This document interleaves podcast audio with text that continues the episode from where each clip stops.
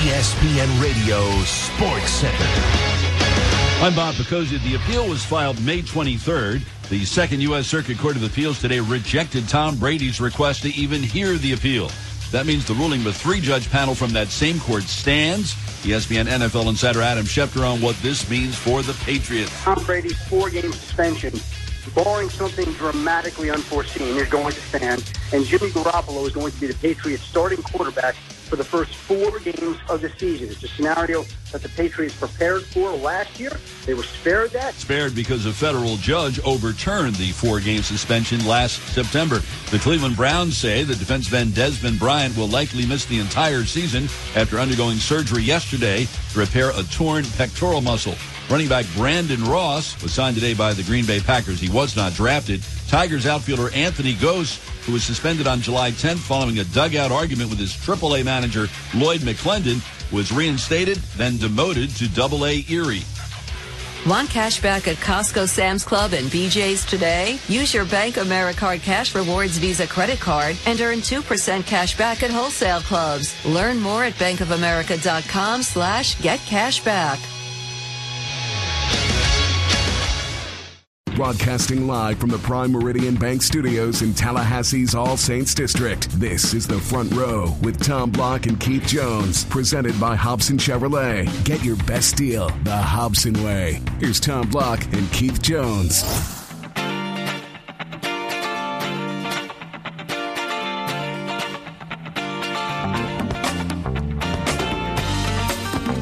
Hello again, everybody. Tom and Keith with you. Big show on tap as always. So big, in fact, that we're going to welcome an Olympian to the program first. How about that? And it's not every week. And matter of fact, I don't think it's been any week that we've said that. But Marvin Bracy is kind enough to join us, and he is headed to Rio. Marvin, thanks so much for your time. How are you?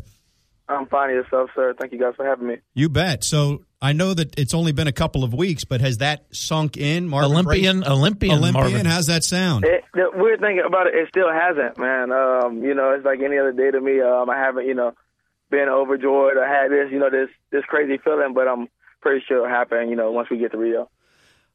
Going back to when you first started running or whatever sport you played first, when was the first time you remember dreaming that someday you might be an Olympian? When did that become a goal? I think it was around my sophomore year. I was playing football first, but I had never made it past the JV level. So, I was like, maybe I'll try track, not knowing that, I would someday become professional. And, when I saw that I was actually really good at this, I was like, maybe, the Olympics is a shot. And going into 2012, it was talks of, I'm going to be at trials and stuff, but I ended up getting hurt. So that kind of deferred my dream. But, around my 10th grade year, I thought about, maybe someday I can make the Olympic team. Well, and you've done that, and congratulations to you. I'm curious, and I'll ask you this now because you're on the Olympic team and you made it. Your sport as a 100-meter sprinter, maybe more than any other sport, there is absolutely no margin for error. In other words, if you're running a marathon and you misstep, well, you can probably recover.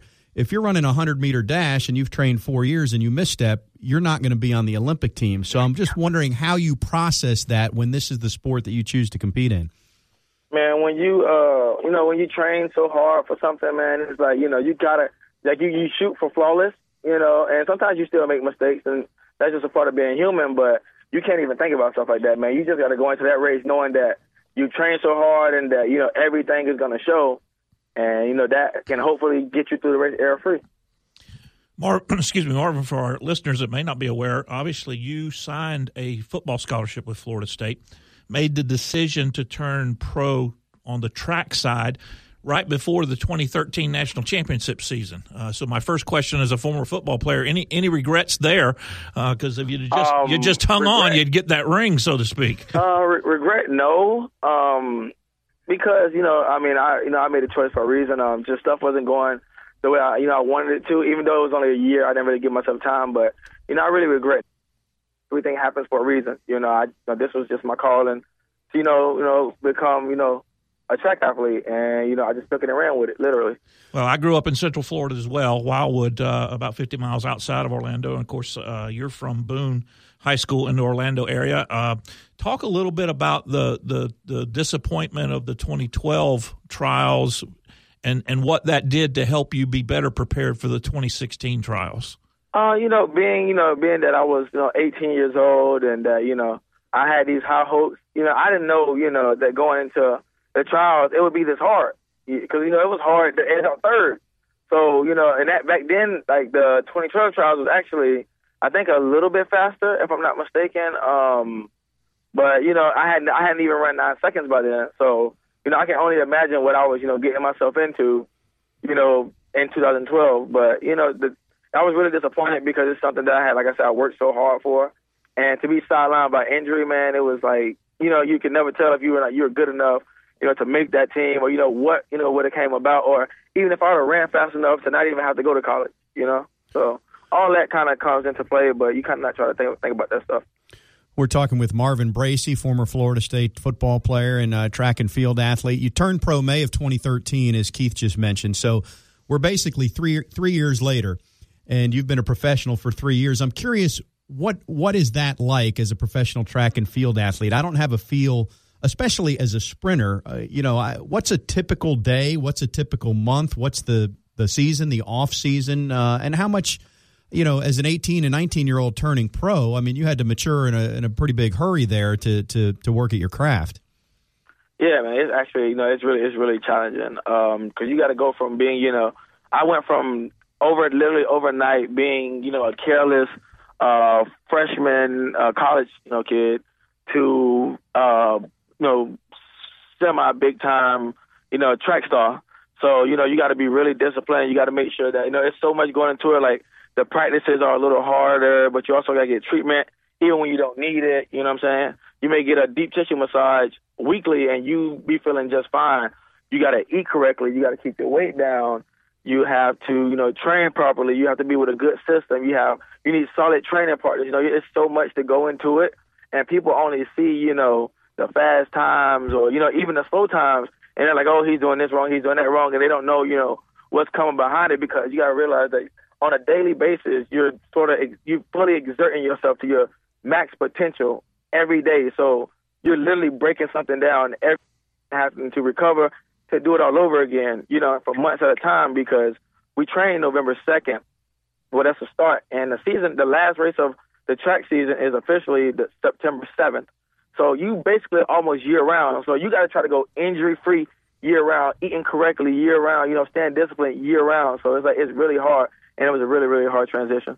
Yeah, I'm curious right now. So give us a thumbnail sketch of what your training looks like between now and Rio. And I'm just going to guess. I don't know. Is the 100-meter, is that the second week of the Olympics since it's more of a high-profile event? I don't know what day your actual prelims start, but basically between now and whenever you first are going to be racing in Rio, what's your training schedule look like?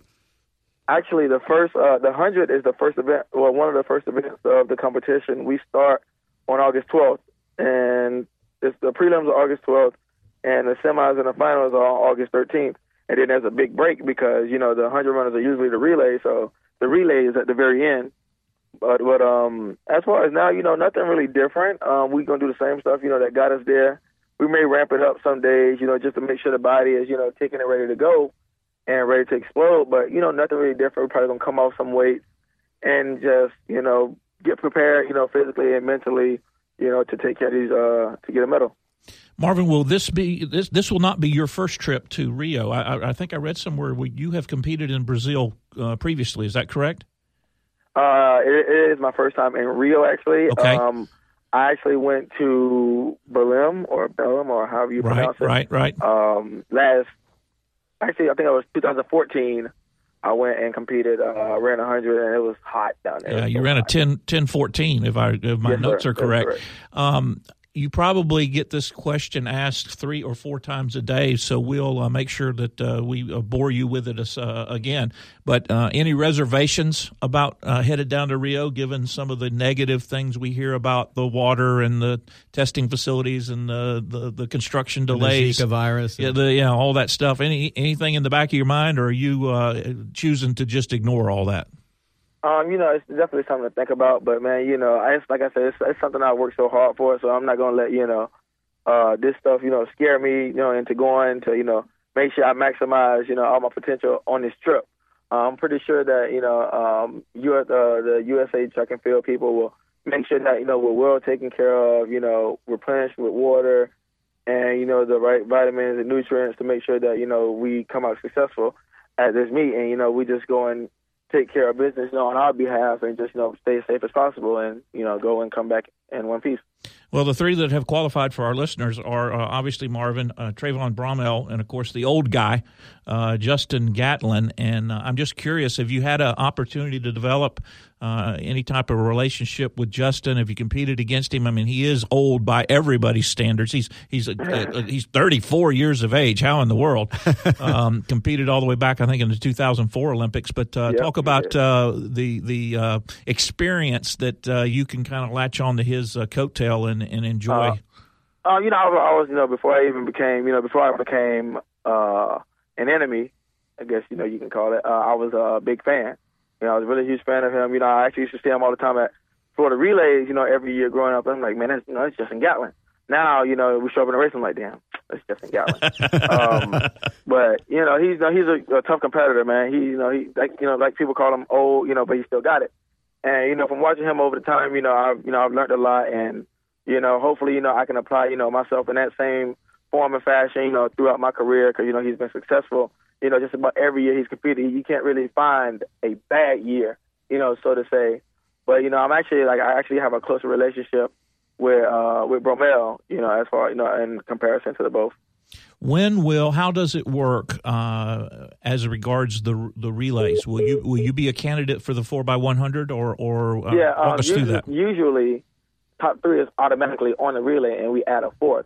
Now, however that may lie, I don't know. You know, Dennis Mitchell is actually the coach, and, you know, he and I are actually pretty cool. And, you know, I'm pretty sure that, you know, I could be useful to this team. So, you know, being that I was top three, you know, I kind of got a slight advantage, you know, on being on the relay.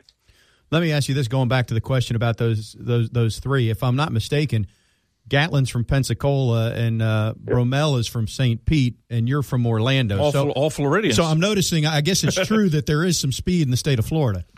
Oh, man, by far, we're definitely the fastest state, man. That's no debate, man. You know, there's no fast guys from all over scattered across the place. But I think, you know, Florida as a whole, you know, it's just something about those Florida guys. Well, there's a tall, lanky guy from an island somewhere that I think might have a little bit of speed out there. Yeah, have you run against Bolton? I mean, think about it. That's a whole country. We're talking about exactly. We're talking about one state out of 50. You are correct. I sit corrected. Let me ask you this. So, I mean, you're talking about a rock star. I mean, the guy that's the fastest human in the world.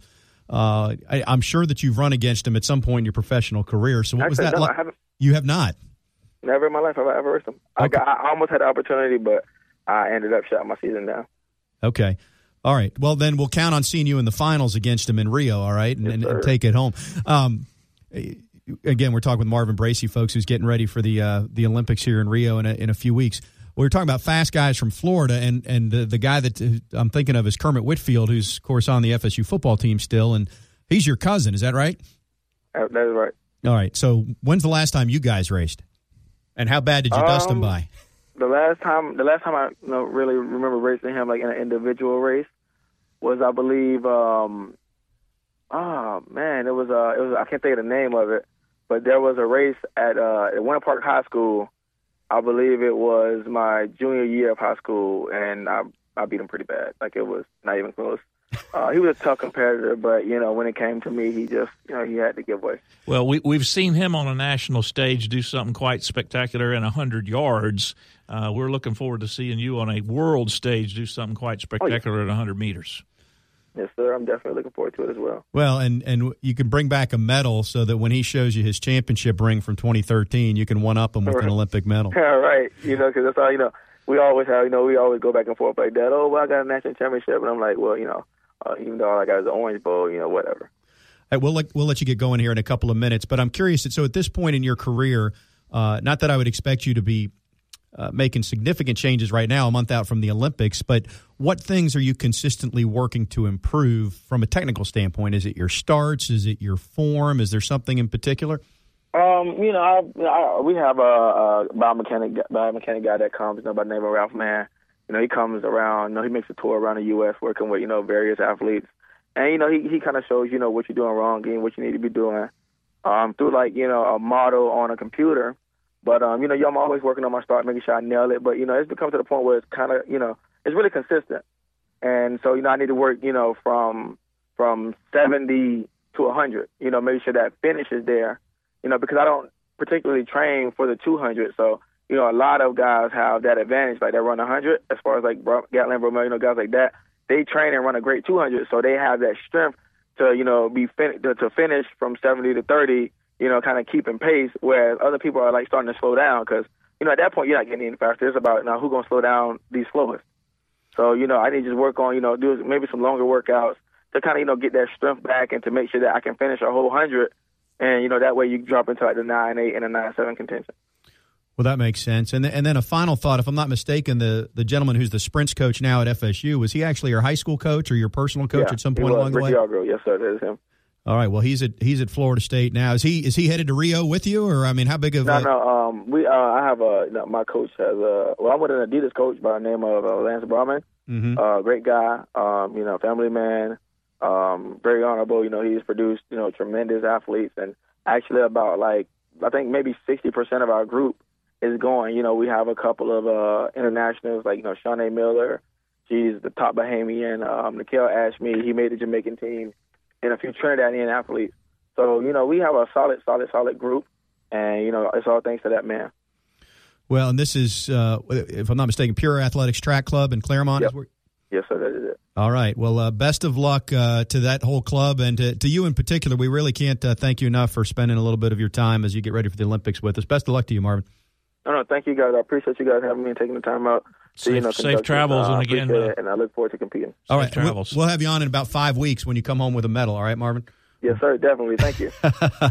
All righty. Thanks so much, Marvin Bracy. And you know, he tends to function in 10-second clips there with what he does in the 100 meters. So we appreciate him spending 10 or 15 minutes with the Keys. A lot to react to, and we will get to that when we're just getting cranked up right out of the gates, out of the starting blocks. We fire the gun and we welcome an Olympian to the show. But we'll continue with more of the front row right after this.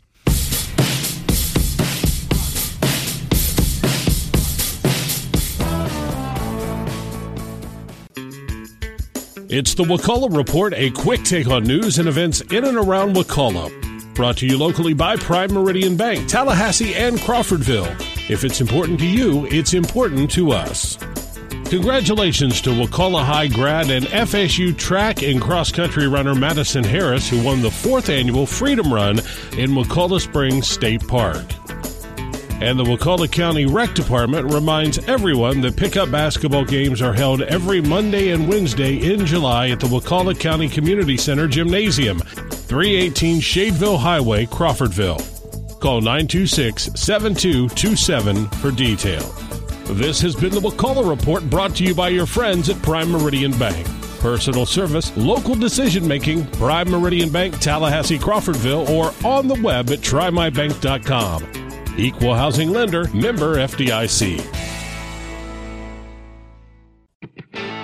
The weather's hot and the deals are hot in Cairo, Georgia. I'm Bob Hobson. If you're looking for a great deal on a new or used car, truck, or SUV, it's at Hobson Chevrolet Buick in Cairo, Georgia. Pick out your vehicle, we'll appraise your trade-in. With 0% available and up to $10,000 in discounts, we just make it easy. No games here. Come by and see us or check us out at HobsonChevrolet.com. Buy your new Chevrolet the Hobson way. July special on any new or used truck. Get a free bed liner. Come by and see us.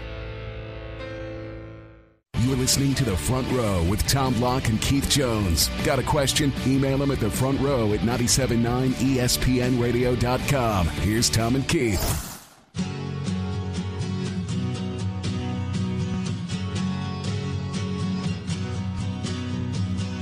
We welcome you back to The Front Row. Tom and Keith back with you. A big tip of the cap to Marvin Bracy, who at the grizzled old age of 22 is headed to Rio for the Olympics. I'm tired already.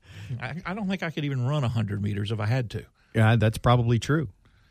That would make for some good radio. You and I should run 100 meters together and see if we can pull all four hamstrings. I was going to say, is it going to be two hamstrings, three, or four? Yeah, exactly. Appreciate Marvin joining us, and we brought him in at the top of the show. That was his window, so we did things a little bit out of order from the norm, but that really there is no norm. But we do wish him the best of luck. You and I were just talking during the break, Keith, that, you know, as fans, we become selfish. In other words, Florida State basketball fan didn't want to hear that Malik Beasley was turning pro. Florida State football fan a few years ago didn't want to think about Marvin Bracy leaving. we want to think about what he's going to do in a Florida State uniform on the field that fall. And to some degree, if we'll be brutally honest, if they leave early or we didn't want them to leave, we kind of hope they don't make it. I mean, we don't want anything bad to happen to them, but we don't want them to excel. And I think Marvin and Malik both have proven that whatever advice they were getting, the counsel they were getting, the consideration that they gave to their decision has turned out to be pretty sound.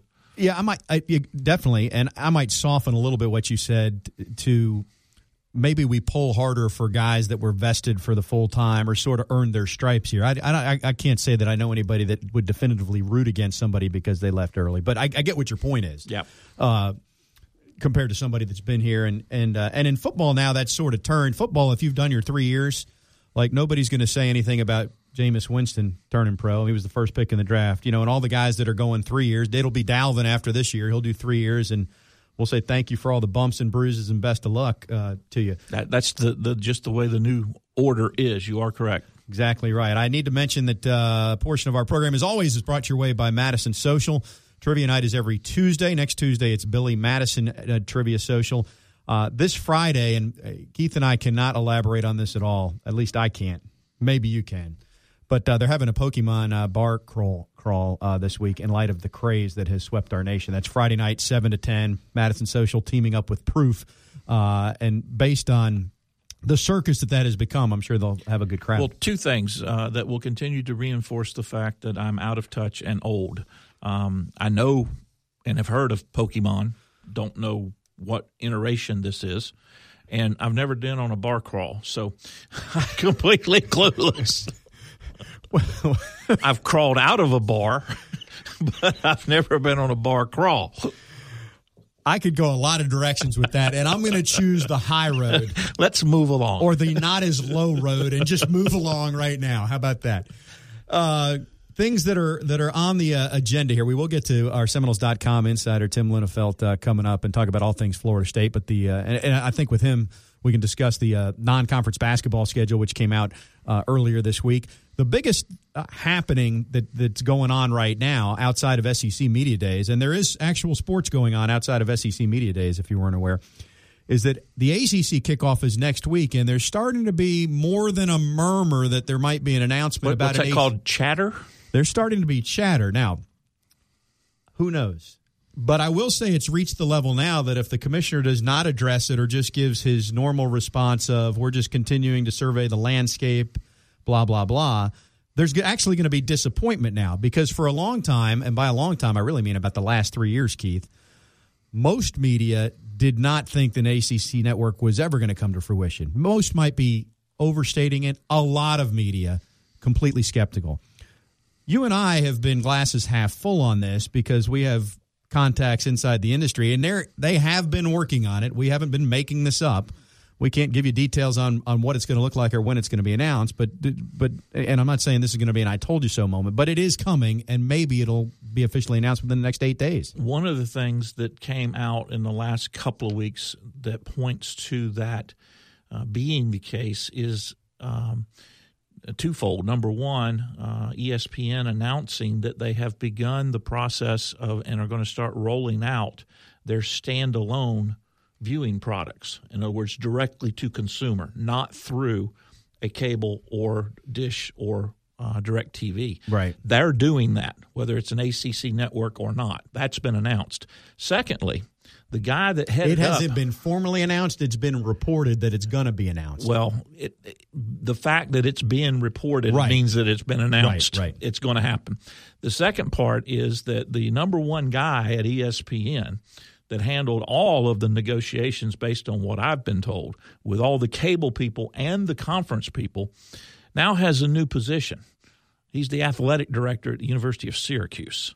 And that's twofold. Number one, that tells me that position was going away or changing, i.e. we don't need anybody negotiating with cable companies and or conferences, and or the ACC had been working with him, and he is a Syracuse alum, and in addition to duties associated with Syracuse, the conference office is going to lean on him, as you would expect, heavily as they finalize and move forward with the ESPN deal. So it's going to be sooner as opposed to later based on just the things that are happening out there. Yeah, and perhaps as soon as next week. What's going to be interesting is, so hypothetically, the commissioner in his State of the ACC address, which will come next Thursday. At 10 o'clock. 10 o'clock in the morning. And we'll hear the report on how many ACC student-athletes made the honor roll and how they love their bowl tie-ins and how everything's better on Tobacco Road, blah, blah, blah. Maybe we'll hear something about the ACC network. I would be surprised, and I'm curious your take, even if he came up and the first thing he said was, we have big news, you know, there's a video behind them, whatever. Maybe they roll us all over to the ESPNU studios in Charlotte and make some formal announcement. Even if all that happened, I would be very surprised if financial details were disclosed and if there was anything beyond a generic, this new agreement is going to keep us in the ball game with the other conferences, the other Power 5 conferences, which will just lead to more questions about what have we got. Here's my personal opinion on that. Unlike the other conference deals, there may be some minimum guarantees the ESPN is making. And then there's incentives. But everything is on the upside. And again, for those that might not be aware, it's kind of like when movie stars went from getting 12 or 15 or $20 million for a picture, for a movie, where they would take, take sack rates, but then get percentage on the back end. Yeah. And that's why I don't think it's necessary that it be announced as a $400 million a year deal or whatever the number would end up being, because you've heard, you got to understand and get attuned to listening the ACC way. Because when I tell you this, you'll nod your head. You've not forgotten. You've just not thought about it. Everything that the commissioner said over the last year, 18 months, is a partnership. And it's going to be a partnership financially as well as the two entities working together. Let me ask you this, because what was reported or what has been reported in regard to ESPN offering sort of an a la carte package like a Hulu is that it would not be the main networks, i.e. ESPN or ESPN2, but it would be sort of niche sports, maybe the ACC network. You're shaking your head. That's not what I understand about that announcement that came out in the last week or so. They are outboarding their entire programming lineup. This is the part we don't know. Really what I'm driving at, and we're just guessing, because I read something different than what you just said, so we're just guessing on it. Would the ACC and SEC network be bundled together, which would bring in more revenue for the ACC because you'd get more subscribers, if you will, or more subscribers would be the term still. But the SEC would also get a boost with the launch of the ACC network. I would think that would make sense. However, I will acknowledge that there is legitimate or even illegitimate friction or competition or mistrust between the SEC and the ACC. In other words, I could see the Southeastern Conference saying, no, we're up here. We're holding our own. You go out and do whatever you're going to do.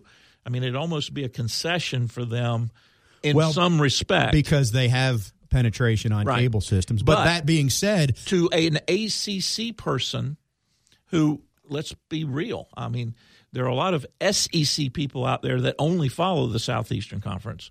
I've never done the demographics, but I'll just speak for me and you. We follow the ACC very closely, but we also pay attention to what's going on in the Southeastern Conference. Right. I mean, so it would benefit folks that look like us to have those two bundled together and be able to access both of them. I don't know what direction they'll go, but I think it'll be interesting. We'll get back to Florida State talk here in a minute, but this has been Keith and I we've tried not to beat you to death with this, but probably once a month we dedicate a segment to the ACC network, and it may be even a longer amount of time here in coming weeks if there's an announcement. Nobody's expecting this next week, and I'm not expecting it either. But at some point, do you think Notre Dame comes all in on the ACC? Yes. I think that's inevitable. How soon? I think that it will be as soon as NBC gets tired of paying money that is quite expensive for something that I keep reading and hearing they're not getting a good return on. And something that they're not building their entire network around. Correct. Either. I think it will be as soon as Notre Dame gets tired of reading that the Wake Forests of the world are getting 30, hypothetically. I mean, right now the ACC is at 22, 23, 24 million, but the way the conference contracts are structured, they're backloaded. So 3 years from now, that even without an ACC network, 3 years from now, the ACC number would be 25, 26, 27. Well, Notre Dame's deal averages $15 million a year from NBC. So, and it goes through 2025. So in the year 2025, Notre Dame's getting $15 million from NBC, as is currently. Wake Forest, as is currently, is probably getting double that. Northwestern, I'm just throwing them out there as a non-football power that's in the geographic region of Notre Dame, they may be getting 40 or 50 million. How long does Notre Dame want to play that game that we've got our own TV network, even though the non-football players in this college football landscape are getting 2 and 3 times as much as we are? That becomes the question. What we don't understand, particularly Tom and Keith, because we're not Notre Dame people, but I know one that is, and that's Stan Wilcox, athletic director at Florida State, who he says that's not part of the equation. Notre Dame is not worried about that $10 or $15 or $20 million a year that they're not getting. I've never talked to him specifically about what he thinks might be the motivation, but I have read on several occasions that he cautions people not to just assume that Notre Dame's going to be cash needing like everybody else is. Well, the other motive that has potential motive that's been thrown out there is that they get excluded from the college football playoff. They don't play in a championship game. And so at some point they warrant that necessary. I think when you look at it, the Notre Dame TV contract runs through 2025, which is the same time the ACC TV contract expires. And in fact, all of them are kind of syncing up to be up at the same time. And so that's when it would be more logical to make a clean break or to bundle. And this has been talked about too. At some point, you know, maybe ESPN gets tired of having to escalate the rights, SEC versus ACC versus Big 12, and they actually group them together and pool the money that way. Now, the conferences might not like that, but that's going to be a tough – because you've got to sell the conferences on coming together. The conferences would be the tough sell on that, yep. No question. Anyway, long segment to point out that maybe next week we say something. Yes, I don't want to say imminent because I hate to say that, but we think we're going to hear something. I can't say that word very well either. So, all right. Well, one thing that is imminent is an appearance by our very own Seminoles.com insider, Tim Linnefeld, who will join us right after this on The Front Row.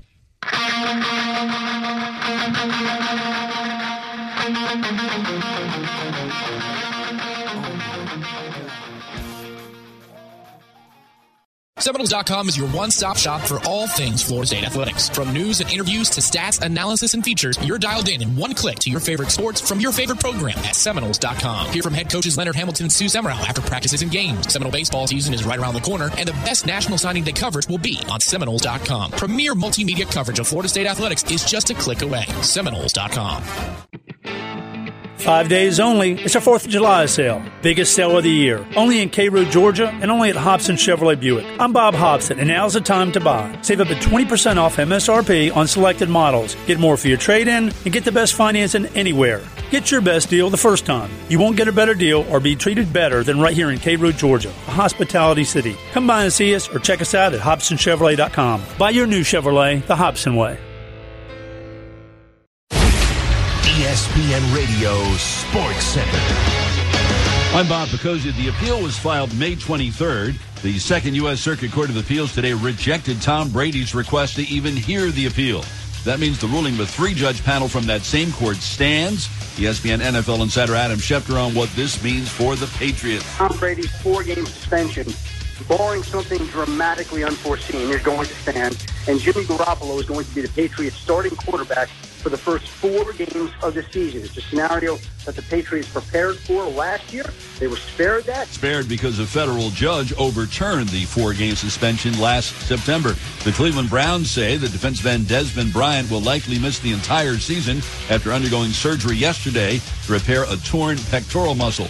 Running back Brandon Ross was signed today by the Green Bay Packers. He was not drafted. Tigers outfielder Anthony Gose, who was suspended on July 10th following a dugout argument with his AAA manager, Lloyd McClendon, was reinstated, then demoted to AA Erie. Want cash back at Costco, Sam's Club, and BJ's today? Use your Bank AmeriCard Cash Rewards Visa credit card and earn 2% cash back at wholesale clubs. Learn more at bankofamerica.com/getcashback. You are listening to The Front Row with Tom Block and Keith Jones, only on 97.9 ESPN Radio. Here's Tom and Keith.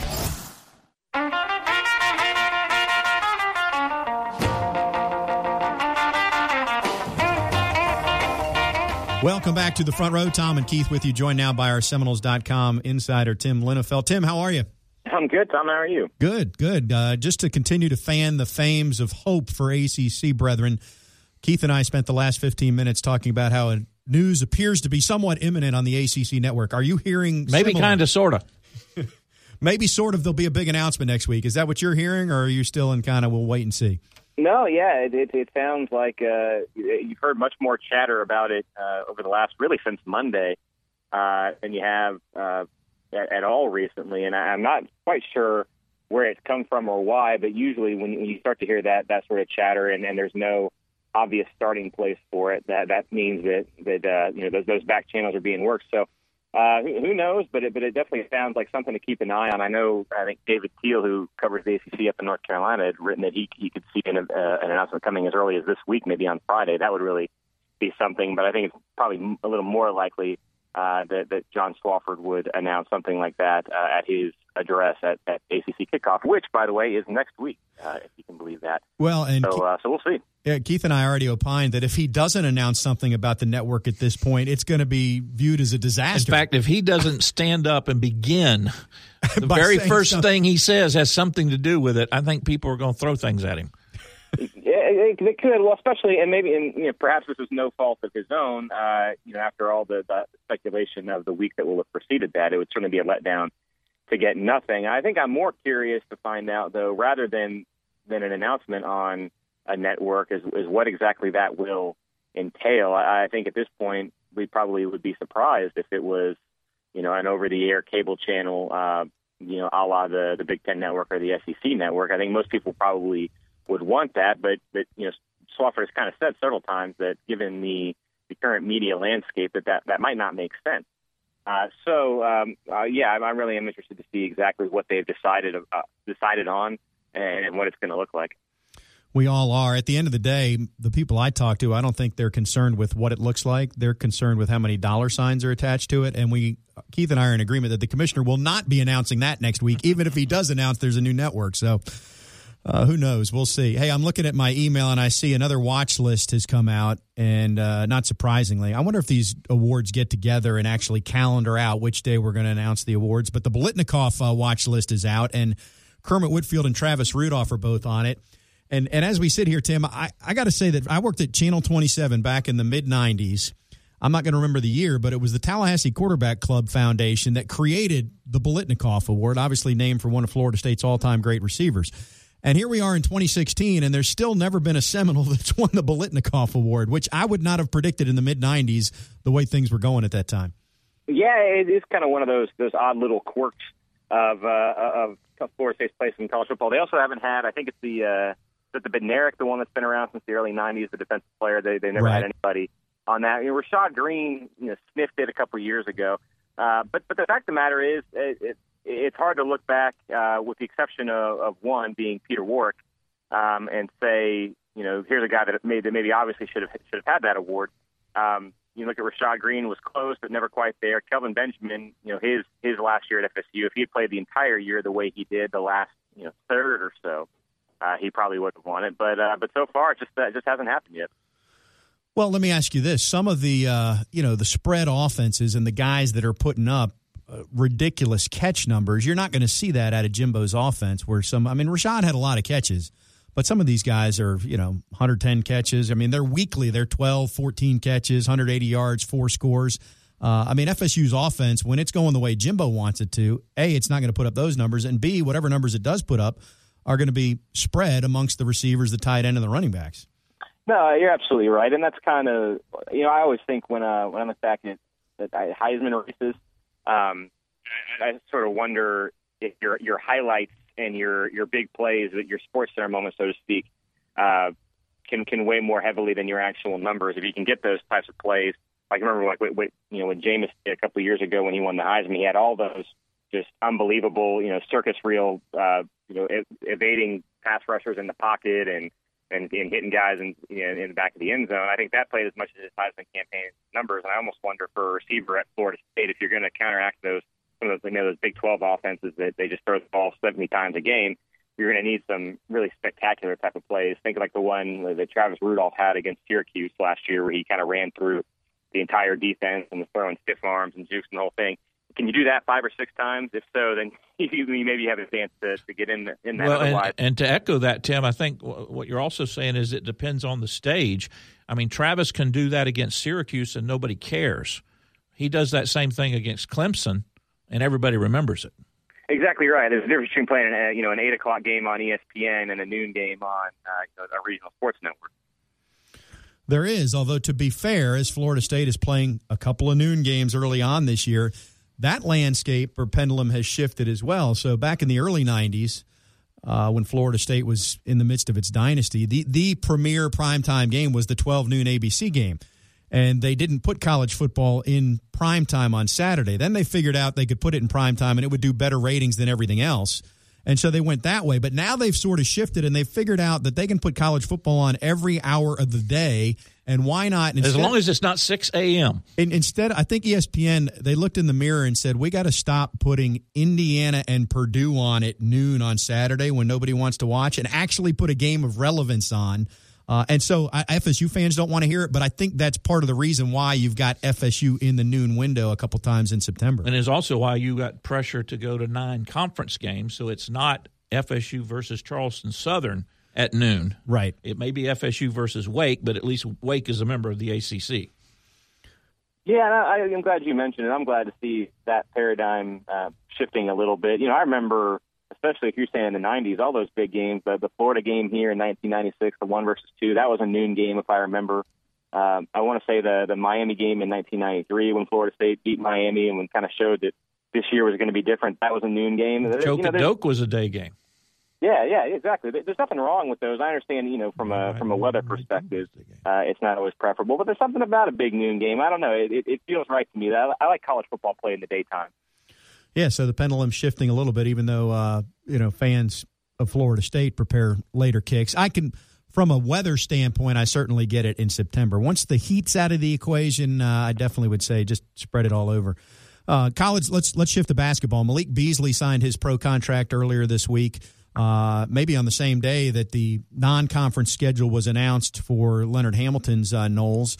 I know you've got that up on Seminoles.com right now. The conference schedule and the full schedule will come out later this summer. But what's your thoughts on what FSU's got when you look at the non-conference?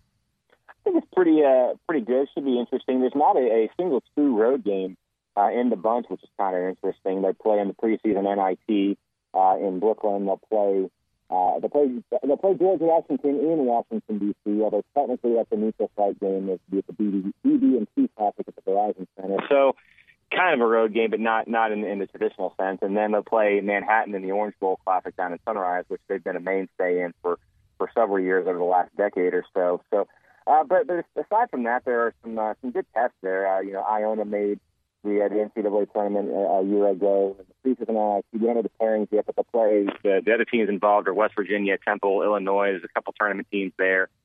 Minnesota's been all right in the Big Ten. Florida seems to be turning themselves around under Mike White, and so there's some solid games to kind of get you ready. And I wonder if down the road that they'll regret not having a road game like they've had in the past. But for now, and assuming that they handle their business in the games that they have on, and it seems like it should put them in pretty good position going into ACC play. And for Florida State and for a team in the ACC, their tournament hopes more often than not aren't going to come down to their non-conference schedule. It's going to be about what have you done in the ACC. So if you can, get some wins in this and help have some of those young guys, Trent Forrest, CJ Walker, Jonathan Isaac, if they can get those guys, get their feet wet and get ready for the ACC, and that's probably the most important thing. I still say we can marry the ACC football championship game and kind of the kickoff of the ACC regular season by playing the football championship game on Saturday, playing 2 ACC basketball games on Friday and 2 ACC basketball games on Sunday, and making it a complete weekend of both football and basketball, ending the football regular season and beginning the basketball regular season. But nobody listens to me. That's an interesting idea. I never thought of that. I'm not giving Keith full ownership of that because I've trotted out that idea about 10 years whenever it moved to Charlotte, so I'm not going to let him get away with being the sole author of that. I wondered if that was coming, Linnefeld. I wondered if Tommy was going to get bristled on that. Here's the thing about that. If you do that, you're basically saying that football doesn't draw well enough. But at some point, you're the ACC. Why not turn it the other way and say, hey, because if you do that, you're guaranteed to get fans. You could even do a – we're solving problems that don't exist, per se. Yeah, but I will also tell you, as it relates, we were responding 3 and 5 and 7 years ago to the ACC championship game. The last year's game was a complete sellout at 72,000. It was the largest – well, it was largest fan base in that stadium, including any of the NFL games that have been played. But you're never going to get a better scenario than I get it. Carolina or Virginia Tech out of the Coastal. I get it. And Clemson from a geographic standpoint. Anyway, we digress as per usual. Going back to basketball, Tim, they do play 2 games at the Barclays around Thanksgiving, which is good because that's where the ACC tournament is this year. And that's another train that I've been happy to drive and conduct and steer is to get the ACC tournament to New York. So that happens at the end of the season too. No, you're absolutely right. And so it's nothing wrong with getting a little bit acclimated to that arena and the city and all that. You know, FSU actually played. I guess would have been the preseason NIT 3 or 4 years ago. So I guess there's nobody left from that group. But no, it's a good trip and certainly for FSU to play. In those types of tournaments, it's good from a profile perspective and on that national stage, and Lord knows maybe even getting a win or two on that stage would be good early in the season as well. Tim, next week we will be all things ACC kickoff. All the hype, the anticipation is building as we get to head to Charlotte this year. We will we'll talk to you then. Looking forward to it, guys. All righty, our Seminoles.com insider Tim Linnefeld, the ACC kickoff next Thursday and Friday. Which in and of itself is a change because it usually was on Sunday and Monday, and it was usually somewhere obscure, kind of like the SEC does it in Hoover. This year they're going to do it in downtown Charlotte. So everything's changing on us, Tommy, even your chair. I don't think, yes, even my chair. I'll react to that momentarily. I don't think the ACC billed it as obscure, by the way, for the locations. Well, Greensboro's not on everybody's travel map. No, it's... Oh, there's a lot to react to, including my chair, which Keith changed. More on that right after this on the front row.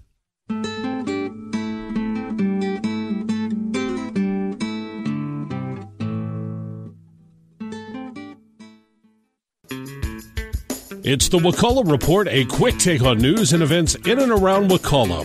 Brought to you locally by Prime Meridian Bank, Tallahassee, and Crawfordville. If it's important to you, it's important to us. Congratulations to Wakulla High grad and FSU track and cross-country runner Madison Harris, who won the 4th annual Freedom Run in Wakulla Springs State Park.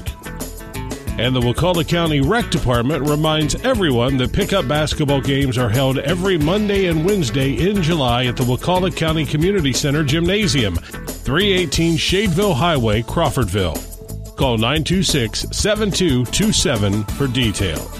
This has been the Wakulla Report, brought to you by your friends at Prime Meridian Bank.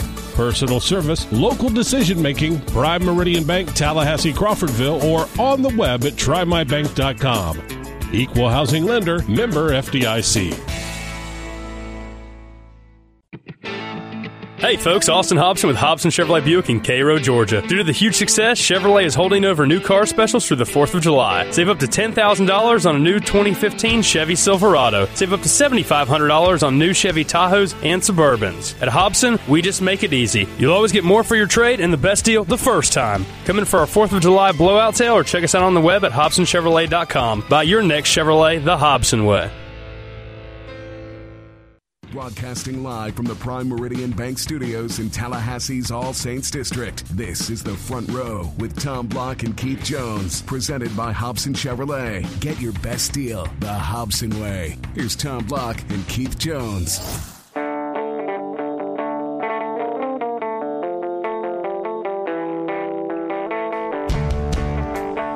We are back on The Front Row, Tom and Keith. If I sound... a little more bass in your voice. Yeah, maybe not as confident or dominant as usual, maybe a little dejected. It is because before I got here, since Keith arrived first, he switched the chairs in the studio, and now he's on the mighty throne. I'm looking up at him, and I'm down here. And now that I sit here, Keith, I can understand your frustration and angst from the last year when you have properly and rightly been in the lower seat. Well, properly and rightly is the correct, because as we went into our interview with Marvin, the first thing God did is get me back for it and made me choke up. I could barely get my question out. So There is a divine rightness in this studio. I would say that the issue with the chair is not whether I'm sitting higher than you or on equal plane. No, it's in relation to the table, and I feel like I have a kid's chair at the adult table right now. It's Thanksgiving all over for you. That is what the issue is with the chair. That was one of the greatest days of my life is when my mom told me I didn't have to sit at the kids' table for Thanksgiving, and I got to sit at the adult table.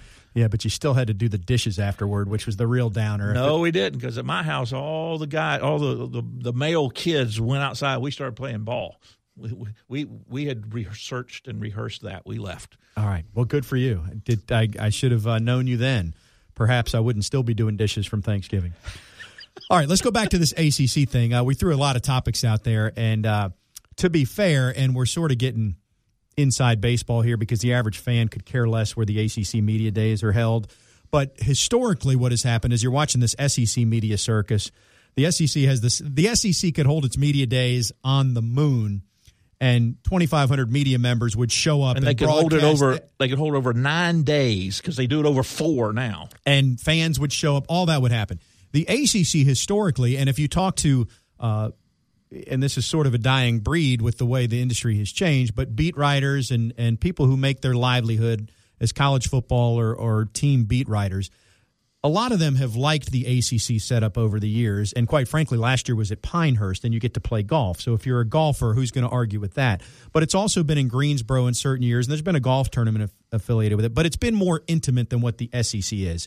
By intimate, I mean that you get a chance to actually interact with the head coaches one-on-one, ask a question one-on-one. What's happening now is the ACC has moved to Charlotte, which I was a proponent of and an advocate for, and I'll explain in a minute. But the downside is that, not that it's going to be what the SEC is, but you're getting more to a landscape where the coaches are all at podiums. There's a group interview. You're never getting any one-on-one time. And so that's where the disgruntled media will come from. My reason for advocating for it, A, I'm not a beat writer and wasn't one of those folks, but B, more than that, as the ACC has grown its footprint, they don't need to cater to the media that's in the state of North Carolina or in Virginia. Those that have been covering the league since its inception in the 1950s, they need to make it easier and more accessible for media that are coming from South Bend, not in the case of football, but Syracuse and Louisville and Coral Gables and Tallahassee. The national media and Texas, the national and media. California. And so from that standpoint, I was in favor of let's move it to Charlotte. It's easier to get in and out, not just from a Florida State standpoint, but for a lot of those schools. ESPNU is there. So if you want to do something with your coaches and go bring them over to ESPNU, which is what they do during basketball season, ACC Media Day in October for basketball, they have it. They've had it in Charlotte. They bring the coaches over to ESPNU and get a lot of bang for the buck there. So to me, I'm on board with this. Now, if the commissioner wants to really make things interesting, he should go up to the podium next week and say, ladies and gentlemen, please exit through these doors. Hop on the bus, which will take us to the ESPNU studios, new home of the ACC network. What do you think? Something of that significance is how John Swofford needs to do this.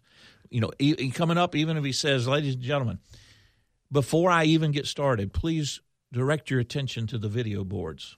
Right. And have a 3-minute pre-recorded announcement. We're building up a hype that you can't hit. And what's interesting about this is, as we've detailed over the last however long we've been doing this show, word never leaks out about something coming. So it's very interesting to me that this time around, and we've had David Teel on this show, that David Teel is – and I trust what he's reporting, but he's getting some tips along the way that something is coming. But unlike – and we heard Tim use the back channels. Back channels. You go back and reread Teel's column a second time. There's not anything in there. Normally, conjecture. Exactly. Normally, when you leak stuff out, but an anonymous source that was not authorized to go on the record. I mean, it's still very vague. I'm suggesting that David Teel is credible enough that he wouldn't write a vague article with innuendo without knowing or vetting that with somebody who said, "Yeah, that's okay." That's what I'm suggesting. Here's what I think happened. Somebody called him up and gave him that information. And because David is a good reporter, he contacted the conference office to try to vet it. Right, that's what I'm saying. That's exactly what I'm saying. And nobody in the conference office told him anything. So all he could write about was conjecture. Yeah. That's my point. And this is conjecture about conjecture is what it is. That's conjecture cubed. All right. We will finish up with maybe even more conjecture when we come back here on the front row. That would be to the 10th power. Yes, right after this.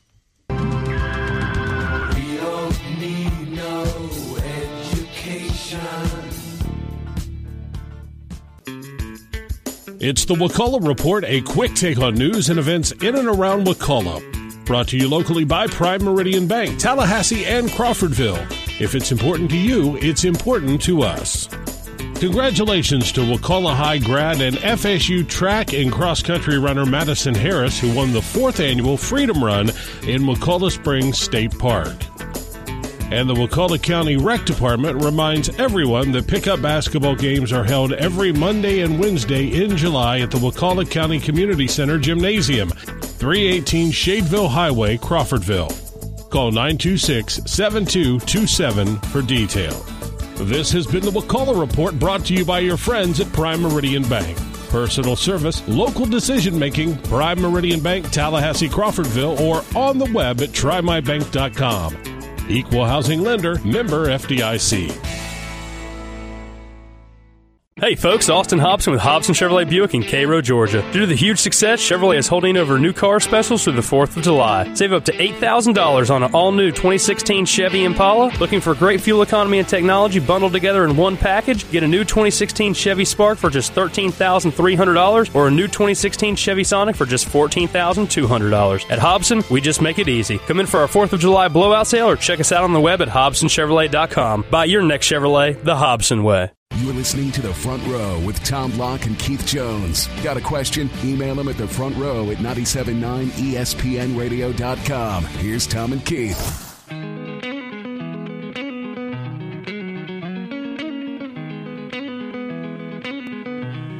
We are back on The Front Row. As we finish up, we'll go back to where we started. Which is this the last segment? This is the last segment. Because, you know, we started right out of the box, so to speak, with Marvin and didn't do the appropriate at the beginning of the show.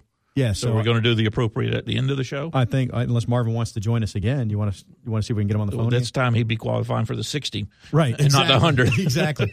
We appreciate him joining us and certainly wish him the best of luck at the Olympics as we discussed. This is going to be, from a numbers standpoint, I can't speak to the quality. Obviously, we'll see how that goes. The quality is elite. We're talking about the Olympics. But in terms of the success rate, I can't speak to, but the quantity, very, very good. Maybe the best ever for Florida State. Prior numbers that I had heard, I've not done the research, but the most Florida State-affiliated athletes at an Olympics in the summer previously was 12.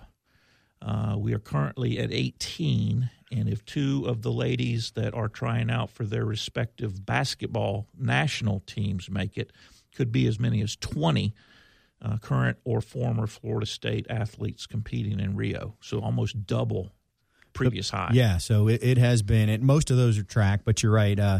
On the basketball court, there's a couple of women, including Leticia Romero, who's the starting point guard for Florida State, trying to make the Spanish national team. So all in all, it should be an interesting affair. Good to see Florida State well represented there. We let Tim weigh in on the basketball schedule. You travel with the basketball bunch. Any thoughts your behalf on what you see there? Typical Leonard. Starts slow. He knows he's going to have to play Isaac, obviously, early. And I'm not so worried about those away games of significance. Candidly, Florida State has lost those, so yeah, they've hurt them.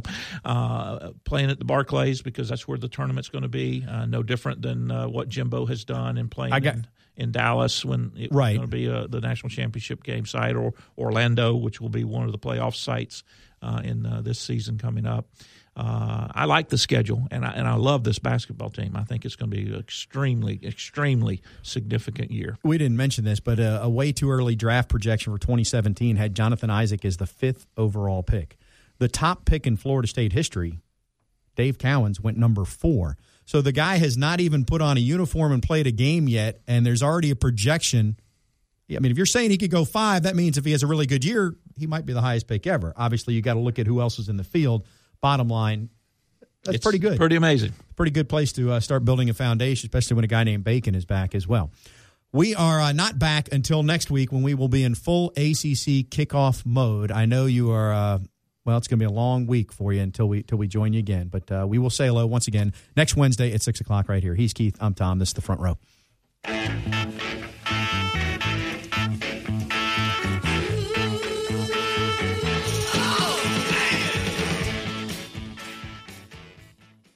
Broadcasting live from the Dale Earnhardt Jr. Buick GMC Cadillac Studios. This is 97.9 ESPN Radio, WTSM, Woodville, Thomasville, Tallahassee.